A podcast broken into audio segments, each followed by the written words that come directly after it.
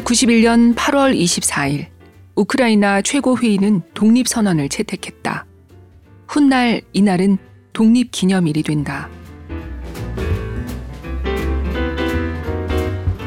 국기는 위가 하늘을 뜻하는 파란색, 아래가 대지, 보리밭을 뜻하는 노란색. 국가는 1865년 베르비츠키 작곡의 우크라이나의 영광은 사라지지 않으리.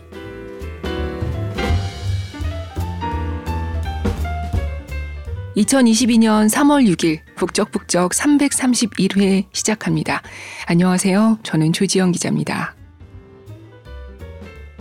파란색과 노란색. 이제 우리에게도 더 이상 그냥 파란색과 그냥 노란색이 아니죠. 우크라이나의 안녕과 평화를 바라는 마음으로 곳곳에서 건물 조명으로, 드론으로, 옷으로 이 우크라이나 국기를 표현하고 전쟁에 반대하는 메시지를 전하는 모습을 요즘 많이 볼 수 있습니다. 오늘 소개할 책도 표지가 우크라이나 국기 색깔이에요. 파랑과 노랑. 아까 도입부에 잠깐 들으셨듯이 우크라이나 역사에 대한 책이거든요. 유럽 최후의 대국 우크라이나의 역사라는 제목의 책을 오늘 조금 소개하고 읽어보려고 합니다. 어, 지난 2월 24일 러시아가 우크라이나를 침공한 지가 이 팟캐스트가 업로드되는 일요일이면 벌써 열흘을 훌쩍 넘어가네요. 저는 지금 녹음을 3월 3일 목요일에 하고 있는데요. 부디 일요일에는 상황이 평화적인 방향으로 바뀌기를 간절히 바랍니다. 저는 사실 러시아의 이번 침공이 있기 전까지 우크라이나에 대해서 너무 몰랐어요. 우크라이나가 여행을 많이 가는 것도 아니고 우리나라와 크게 왕래가 많은 것도 아니고 결정적으로 그동안 세계사 책에서 우크라이나를 별도로 다루지 않았더라고요. 우리가 배운 세계사라는 것이 지극히 서유럽 중심이었고 동쪽으로는 비잔틴 제국, 오스만 투르크, 그리고 러시아로 넘어가서 제정시대, 볼셰비키 혁명, 이후 소련의 역사로 이어지는 걸 배우지만 그 속에 우크라이나는 빠져 있었던 거죠. 우크라이나는 소련이 해체될 때야 비로소 이때 어느 어느 나라가 독립했다 하면서 스쳐 지나갈 뿐이었습니다. 굳이 뭐 시험에 나오는 키워드였다면 곡창지대 정도가 아니었을까요? 이렇게 우크라이나 역사는 그동안 러시아 역사의 일부로 다뤄져 왔기 때문에 우크라이나에 대한 책도 별로 없었어요. 지금도 아마 인터넷 서점에서 쳐보면 아실 텐데 우크라이나 하고 검색어를 치면 책이 몇 가지 되지도 않고 그나마 재고가 0, 한 권도 없는 경우가 대부분이더라고요. 그런데 지금 같은 상황에서 우리는 매우 궁금하잖아요. 대체 이 나라는 어떤 나라인지, 그리고 1991년에 독립했으니까 우크라이나라는 국가가 된 건 불과 30년 남짓인데 그전에는 그럼 어느 나라에 속해 있었단 말이며 어떤 사람들이 살면서 독립을 위해서는 어떠한 과정을 거쳤는지 또 러시아와의 관계는 거슬러 올라가면 어디서 출발한 건지 알고 싶죠. 이런 타이밍에 마침 지난달 이 책이 번역돼 나왔습니다. 유럽 최후의 대국 우크라이나. 어, 쿠로카와 유지라는 일본 외교관이 쓴 책인데요. 우크라이나 주재 일본 대사, 니혼대학 국제관계학부 교수 등을 역임하고 2001년에 이 책을 썼습니다. 이 저자도 책에 그렇게 썼어요. 자신 역시 우크라이나에 대해 잘 모르는 채로 부임하게 됐다고요. 그런데 우크라이나 대사로 있으면서 그 나라를 발견했다고요. 그래서 마치 내가 우크라이나를 발견한 것처럼 우크라이나는 사람들에게 더 발견돼야 한다라는 생각으로 이 책을 쓰게 됐다고 합니다. 어, 이 책에서 어떤 얘기를 할 건지 머리말에 잘 정리되어 있는데요. 그 중 일부를 읽어볼게요. 낭독을 허락해주신 그랑아리 출판사에 감사드립니다. 참, 그리고 읽기 전에 알아둘 것은 저자가 이 책에서 지명이나 사람 이름을 원칙적으로는 우크라이나어 발음으로 썼지만 러시아어나 영어식 표기가 이미 너무 정착된 경우 그 표기를 따랐다. 예를 들어 수도 키이우는 키예프, 드니프로강은 드네프르강으로 썼다. 이렇게 밝히고 있습니다. SBS 뉴스는 최근 우크라이나 고유 명사를 러시아어 발음이 아니라 우크라이나어 발음으로 표기하는 방침을 택했는데요. 오늘은 책에 표기된 대로 읽도록 하겠습니다.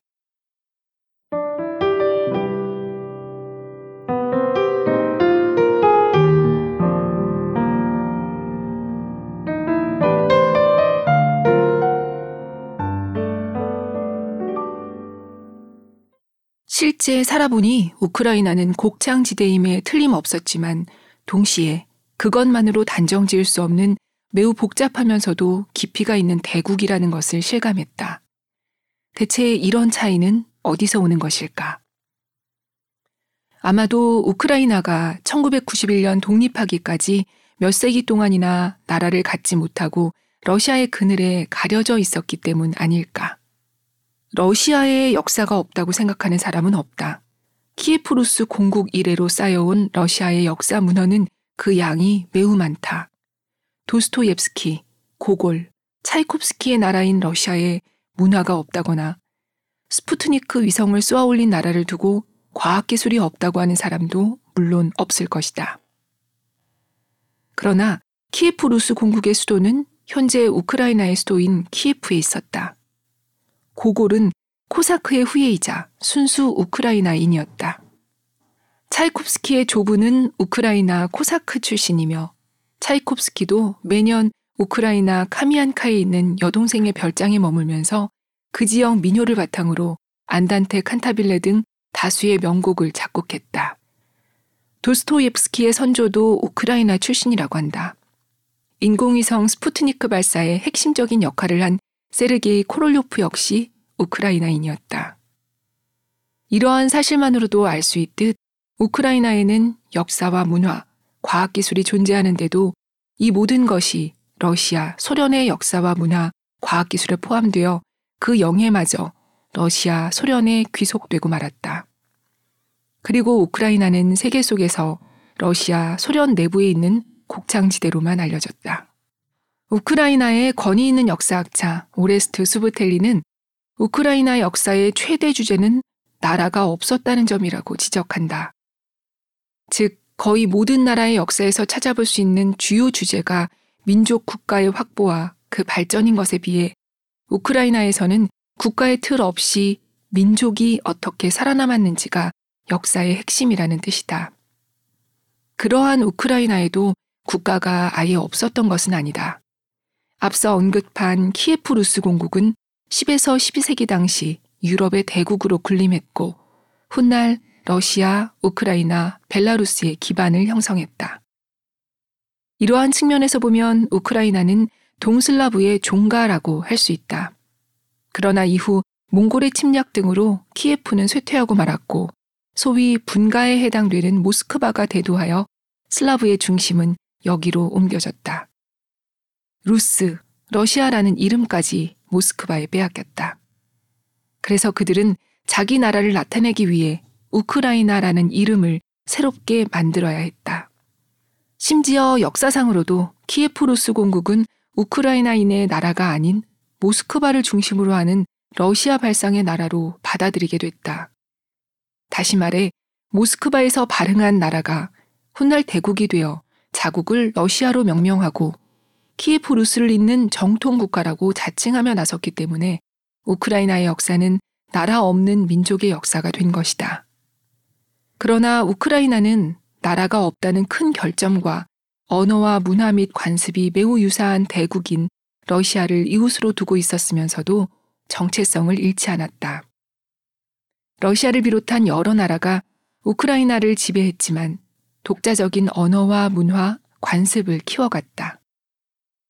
우크라이나는 코사크 시대의 독창적인 역사를 가졌을 뿐만 아니라 러시아에 병합된 후에도 러시아 역사 속에서 경제적, 문화적으로 중요한 역할을 했다. 그러는 사이에도 우크라이나의 내셔널리즘은 점점 고조됐다. 그리고 마침내 우크라이나는 1991년 독립을 맞이했다. 독립 후 사람들은 아직도 유럽에서 이런 대국이 나올 여지가 있었느냐며 매우 놀라워했다. 국토 면적으로 따지자면 유럽에서는 러시아에 이어 두 번째로 크다. 독립 당시의 인구는 5,200만 명으로 러시아, 독일, 영국, 이탈리아, 프랑스의 뒤를 이었고 스페인과 폴란드의 인구수를 훨씬 웃돌았다. 이렇게 유럽에서 5천만 명 이상의 인구를 가진 국가가 성립된 것은 19세기 후반 독일과 이탈리아의 통일 이후 처음 있는 일이었다. 우크라이나의 주요 산업으로는 먼저 농업을 들 수 있다. 우크라이나의 경지 면적은 거의 일본의 총 면적에 이르고 농업국 프랑스 경지 면적의 두 배나 된다. 그래서 만약 21세기에 세계적 식량 위기가 일어난다면 그 위기에서 구해줄 나라 중 하나로 우크라이나를 꼽을 정도다. 또한 우크라이나는 단순히 유럽의 곡창이기만 한 게 아니라 대공업지대이기도 하다. 과학기술의 수준은 상당히 높다. 흔히 구소련의 첨단 기술이 모두 러시아로 계승됐다고 생각하지만 예를 들어 SS-19나 SS-21과 같은 대륙간 탄도미사일은 우크라이나에서 만들어졌다. 예술 및 문화, 스포츠 분야의 수준도 높다. 특히 예술과 문화 분야에서는 블라디미르 호로비츠, 다비트 오이스트라흐, 스뱌토슬라프 리흐테르 등의 음악가를, 발레 무용수인 바츨라프 니진스키, 아방가르드 회화의 창시자 카지미르 말레비치 등을 탄생시켰다. 스포츠 분야에서는 장대 높이뛰기 선수 세르게이 부부카, 피겨 스케이팅 선수 옥사나 바이울 등을 배출했다. 이처럼 우크라이나는 명백히 존재하고 있었으나 지금까지 몇 세기 동안이나 마치 지하 수맥처럼 밖으로 드러나지 않았다. 그러다 소련 제국의 붕괴와 함께 마침내 샘처럼 지표면에 드러났다.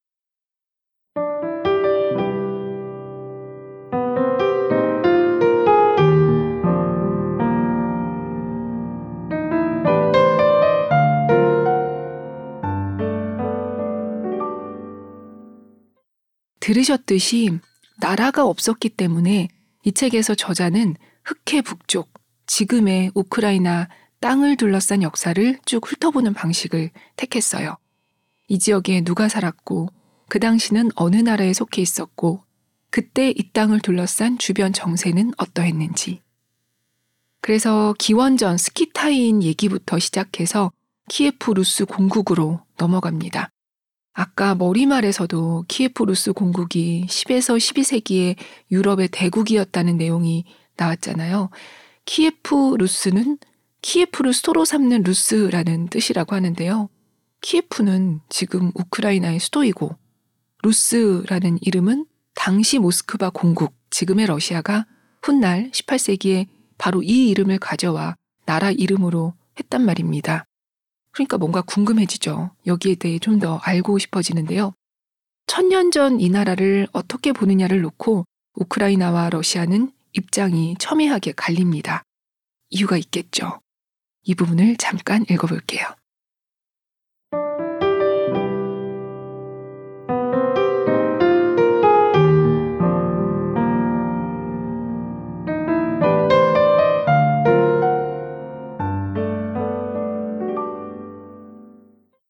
지금까지 키예프루스 공국의 역사는 러시아, 소련사의 문맥 안에서만 다뤄져 왔다. 러시아, 소련은 대국이고 우크라이나는 독립조차 하지 못한 상황이었기 때문에 자연히 그렇게 될 수밖에 없었다. 그런데 우크라이나가 러시아와는 다른 개별 국가로 독립하자 다시금 키예프루스는 누구의 것인가에 대한 문제가 부상한다. 즉, 러시아와 우크라이나 중 어느 쪽 역사에 속하는지, 러시아인과 우크라이나인 중 키예프루스 공국의 직계 후계자는 누구인지에 대한 문제였다. 이건 러시아 입장에서는 이미 해결된 문제였다. 러시아의 논리는 다음과 같다. 키예프 공국이 멸망한 후 우크라이나의 땅은 리투아니아와 폴란드 영토가 됐고 나라 자체가 소멸해서 계승하고 싶어도 계승자가 없었다. 이에 반해 키예프루스 공국을 구성하던 모스크바 공국은 단절되지 않고 존속하여 키예프루스 공국의 제도와 문화를 계승했으며 훗날 러시아 제국으로 발전했다. 이것만 보더라도 러시아가 키예프루스 공국의 정통 계승자임은 새삼스럽게 논할 여지가 없다. 그러나 우크라이나 입장에서는 키예프루스 공국의 정통 계승자 여부에 따라 자기 나라가 천년 전부터 이어온 영광의 역사를 가진 나라인지 아니면 지금까지 러시아의 한 지방에 불과했던 단순한 신흥국인지를 가늠하는 국격에 관련된 중요한 문제가 된다. 우크라이나 민족주의자의 논리는 이렇다. 모스크바를 포함한 당시 키예프루스 공국의 동북 지방은 민족도 언어도 달랐고 16세기가 되어서야 핀어 대신에 슬라브어가 사용됐을 정도였다. 15세기의 모스크바는 키에프루스 공국의 지배 아래 있었던 비슬라브 부족의 연합체이지 키에프루스 공국의 후계자라고 말하기에는 무리가 있다. 또한 가혹한 전제 중앙 집권 체제인 러시아 소련의 체제와 키에프루스 공국의 체제는 전혀 다르므로 별개의 국가다. 키에프루스 공국의 정치, 사회, 문화는 몽골에 의한 키에프의 파괴, 1240년 이후에도 1세기에 걸쳐 현재 서우크라이나 지역에 번성한 할리치나 볼린 공국으로 계승됐다.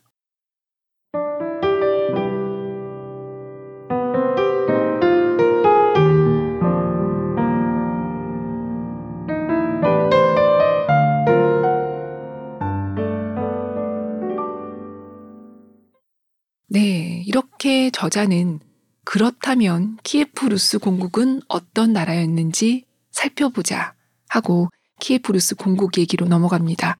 방금 들으신 건 그 도입부의 내용이었어요. 키에프루스 공국에 대해서는 원초 연대기라는 역사서가 있다고 해요. 12세기 초에 편찬된 역사책이라고 하는데요. 이 원초 연대기에 그런 얘기가 나온대요. 동슬라브인 중에서 폴냐니의 시족이 이 지역에 지금의 우크라이나에 살고 있었대요. 폴냐니의 시족에는 4남매가 있었는데요. 키, 쉬책, 호리브라는 이름의 삼형제와 누이 동생 리비드가 있었대요. 폴냐니 시족의 우두머리였던 이들은 도시를 만들고 첫째의 이름을 도시에 붙입니다. 키이우, 러시아어 발음으로 키예프가 바로 이 도시입니다. 이 사남매의 조각이 바로 지금 소개하고 있는 이 책 표지에 실려 있어요. 수도 키이우의 드니프로강 근처에 이 조각상이 있다고 합니다. 그렇다면 키예프 루스 할 때 루스는 뭐죠? 스칸디나비아에서 온 바랴그라 하는 사람들, 바이킹들이 자신들을 루스라고 불렀다고 합니다. 여기서 온 이름이에요. 당시 키예프 루스의 화폐가 흐리브냐였는데요. 지금 20세기에 독립한 우크라이나의 통화 단위도 바로 흐리브냐예요. 역사적 의미를 담아서 이렇게 정했다고 하네요. 사실 역사가 귀로 듣기에 적절하지는 않잖아요. 연도도 많이 나오고, 모르던 지역 이름, 사람 이름도 자꾸 나오고, 지도도 나오고, 그래서 책으로 찬찬히 읽으셔야 할 내용이라서 자세한 설명들은 오늘 제가 낭독 부분 고를 때 포함시키지 않았어요. 오늘 읽을 수 있는 분량이 10쪽인데요. 290쪽짜리 책에서 그것도 기원전부터 20세기 후반에 이르는 긴 역사에서 10쪽을 고르기가 참 어렵더라고요. 왜냐하면 특히 이 지역 역사가 용어나 국경의 변화가 우리에게 낯설어요. 그래서 시간 순으로 이해하면서 차곡차곡 쌓아가면서 읽어야 하거든요.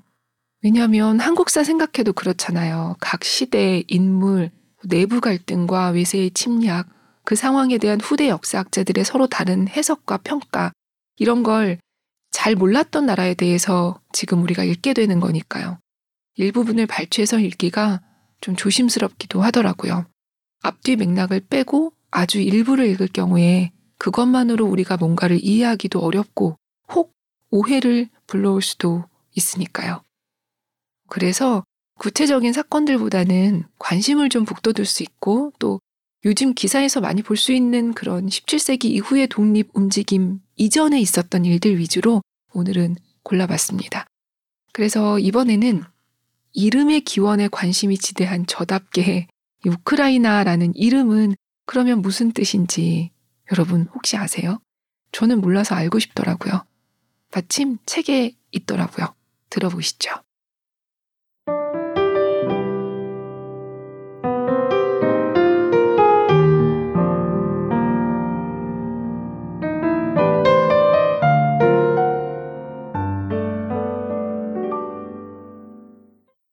우크라이나라는 단어 자체가 우크라이나인의 자존심과 관련된 문제를 제기한다. 지금까지 러시아, 소련사를 바탕으로 한 학설에서 우크라이나의 원래 의미는 변경지대였다. 변경이란 당시의 폴란드와 리투아니아에서 봤을 때 변경이라는 뜻이다. 현재 우크라이나에서는 당시의 우크라이나라는 단어에는 변경의 의미가 없었고 단순히 땅, 영어로 랜드 또는 나라를 의미했다는 설이 대두되고 있다.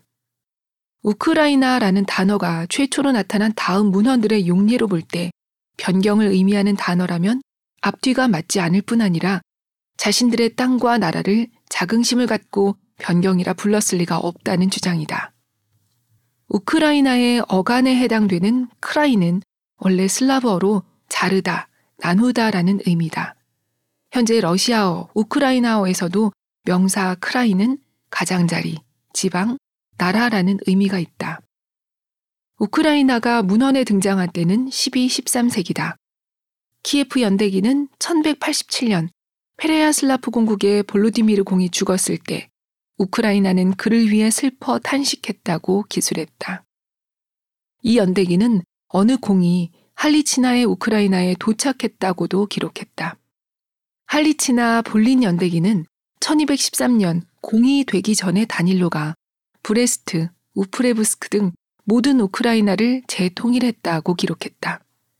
이러한 용례로 볼 때 우크라이나는 변경지대라는 의미보다는 단순히 땅이나 나라를 뜻하는 보통 명사였다고 보는 편이 타당하다.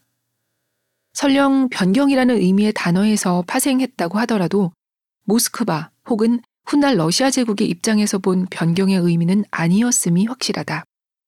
12, 13세기의 모스크바 지방은 동일한 혹은 그 이상의 변경 지역이었기 때문이다. 16세기가 되자 우크라이나는 비로소 특정한 땅을 가리키게 된다. 코사크의 대두와 함께 우크라이나는 드네프르강 양안으로 펼쳐지는 코사크 지대를 가리키게 됐다. 예를 들어 1622년 코사크의 지도자 헤트만인 사하이다치니는 폴란드 왕에게 보내는 서신에서 우크라이나, 우리의 정통이자 영원한 고국, 우크라이나의 도시들, 우크라이나의 민중 등의 표현을 사용했다. 코사크에게 우크라이나는 조국이라는 의미를 담은 정치적, 시적인 단어가 됐고 코사크 지도자의 선언과 문서에는 조국의 의미로 사용된 우크라이나가 반복해서 등장한다. 19세기가 되어 러시아 제국이 우크라이나의 대부분을 지배하에 두게 된 즈음에는 우크라이나가 현재의 우크라이나 땅 전체를 가리키는 단어가 된다. 그러나 당시 러시아 제국은 우크라이나의 땅을 공식적으로 나타낼 때 소러시아라는 단어를 사용했다. 19세기의 우크라이나 민족신 셰브첸코는 소러시아를 굴욕적이고 식민지적인 예속의 단어로 여겨 배제하고 우크라이나를 코사크 영광의 역사와 나라의 독립에 연결지어 사용했다. 우크라이나가 단기적이지만 독립국의 정식 명칭으로 사용되려면 무려 1917년 우크라이나 민족주의자에 의해 우크라이나 국민공화국 수립선언이 이루어질 때까지 기다려야만 했다. 우크라이나는 영어로 유크레인이고 현재의 국명도 관사 없이 유크레인으로 쓴다. 관사를 붙여 더 유크레인이 되면 보통 명사인 변경지대에 정관사를 붙여 쉽게 고유 명사화한 가벼운 느낌이 들어서인지 아니면 러시아나 소련의 변경지대로 얕보이는 어감이 들어서인지 현재 우크라이나 정부와 민족주의자들은 이 표기를 선호하지 않는다. 실제로 우크라이나 정부는 외국 정부에 Ukraine을 표기할 때 관사를 붙이지 말라고 한다. 그도 그럴 것이 우크라이나와 유럽, 미국의 학자가 저술한 우크라이나사는 History of Ukraine인데 반해 소련 시대에 러시아 중심주의의 관점에서 쓰인 우크라이나사는 History of the Ukraine으로 표기되어 있다. 네, 우크라이나는 이런 뜻이었군요. 이걸 놓고도 또 러시아는 어떻게든 우크라이나를 변두리 취급하려고 하는데요. 들으셨듯이 12세기 당시 모스크바 공국, 지금의 러시아죠. 여기는 더한 변두리였다고요. 지도를 보시면 이해가 금세 됩니다. 흑해에 접해 있는 동서 교육의 요지이자 비옥한 땅의 우크라이나와 북동쪽 내륙에 있는 모스크바였으니까요. 어, 우크라이나라는 이름이 만들어진 이 즈음 14세기를 전후해서 이 지역은 러시아, 우크라이나, 벨라루스 세 민족으로 나뉘었고 언어도 이때 각각 독립된 언어가 형성됐다고 합니다. 코사크라는 무장 집단이 등장해서 정치적 세력으로 성장한 시기도 이때입니다. 코사크가 우크라이나의 정치 세력으로 라다라는 의회도 만들고 국가를 형성하죠. 코사크 정부의 수장이 헤트만인데요. 이름이 아니라 직책입니다. 그래서 이때를 헤트만 국가라고도 부릅니다. 이 시기에 보흐단 흐멜리츠키라는 우크라이나의 영웅이자 또 이때 맺은 러시아와의 조약 때문에 훗날 우크라이나가 러시아에 흡수되는 빌미를 남겼다는 비난도 동시에 받는 인물이 등장하는데요. 이 내용은 우크라이나 역사에서 중요한 부분, 시험으로 치자면 막 별표하면서 꼭 나와 하는 부분일 것 같아요. 이렇게 평가가 엇갈리는 부분은 또 책으로 읽어줘야죠. 참, 그리고 곁가지 얘기지만 우크라이나 하면 수도 키이우보다 어쩌면 더 친숙할 수도 있는 남부 항구 도시 오데사가 있잖아요. 영화 전함 포템킨의 기억이 강해서 많이들 기억하고 계실 텐데요.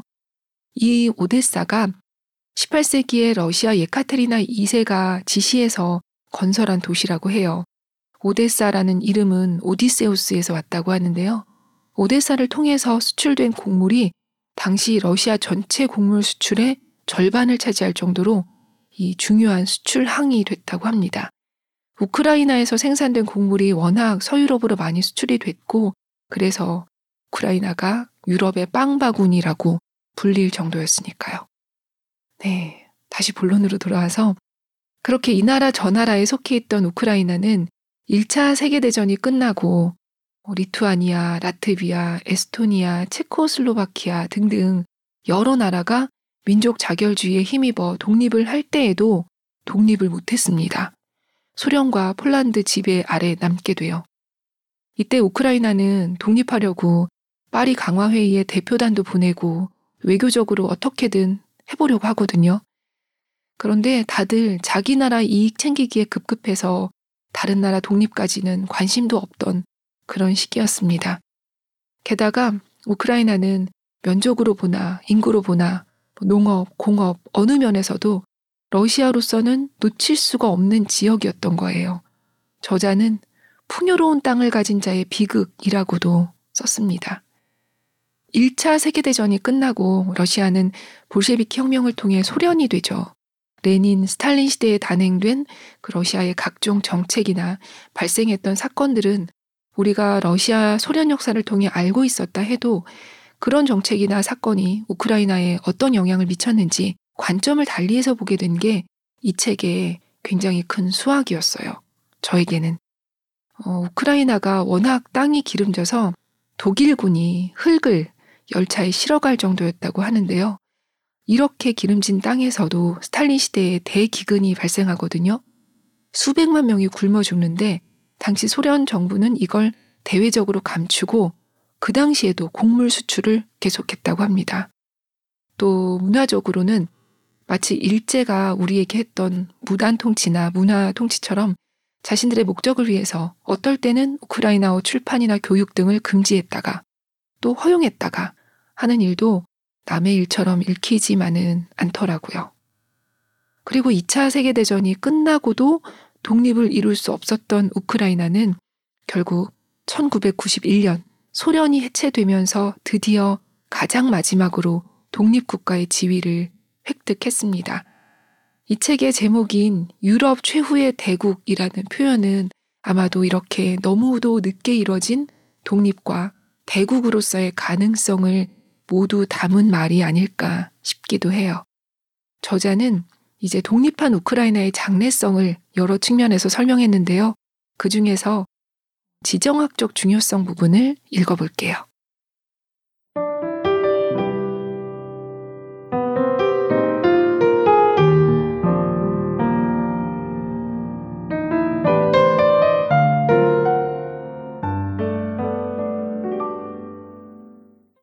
지금까지 살펴본 것처럼 유럽에서 우크라이나만큼 여러 민족이 거쳐간 곳도 없을 것이다. 우크라이나는 서유럽 세계와 러시아, 그리고 아시아를 잇는 통로였다. 이러한 이유로 우크라이나는 세계 지도를 다시 쓴 대북방 전쟁, 나폴레옹 전쟁, 크림 전쟁, 두 차례 걸친 세계 대전의 전장이 됐고 많은 세력이 우크라이나를 차지하려고 했다.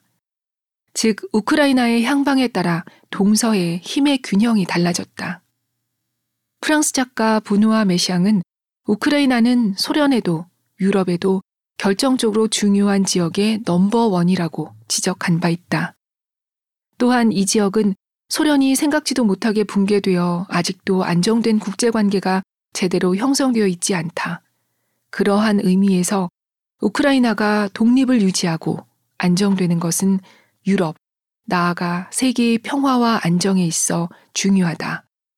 이는 미국과 서유럽의 주요국이 공유하는 인식이지만 중동유럽 국가의 입장에서는 사활이 걸린 문제다.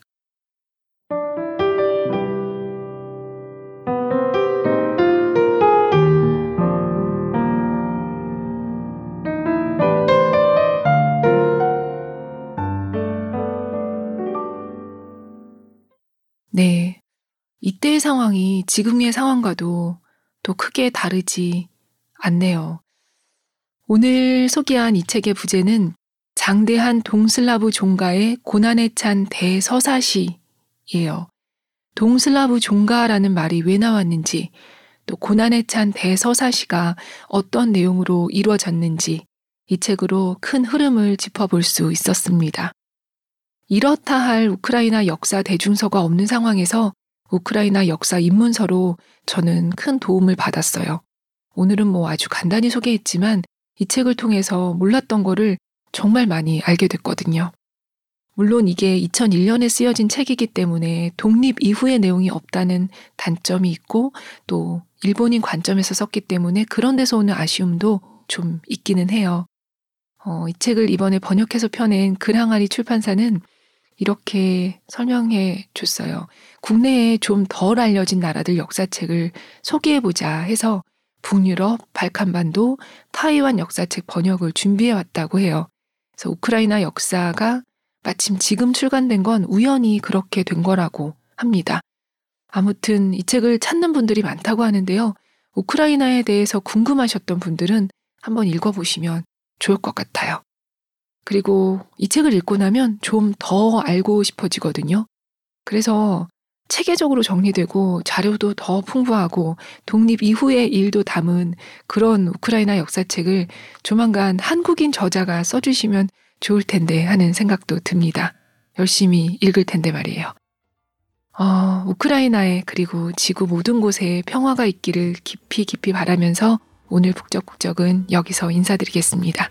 오늘도 들어주셔서 감사합니다. 안녕히 계세요.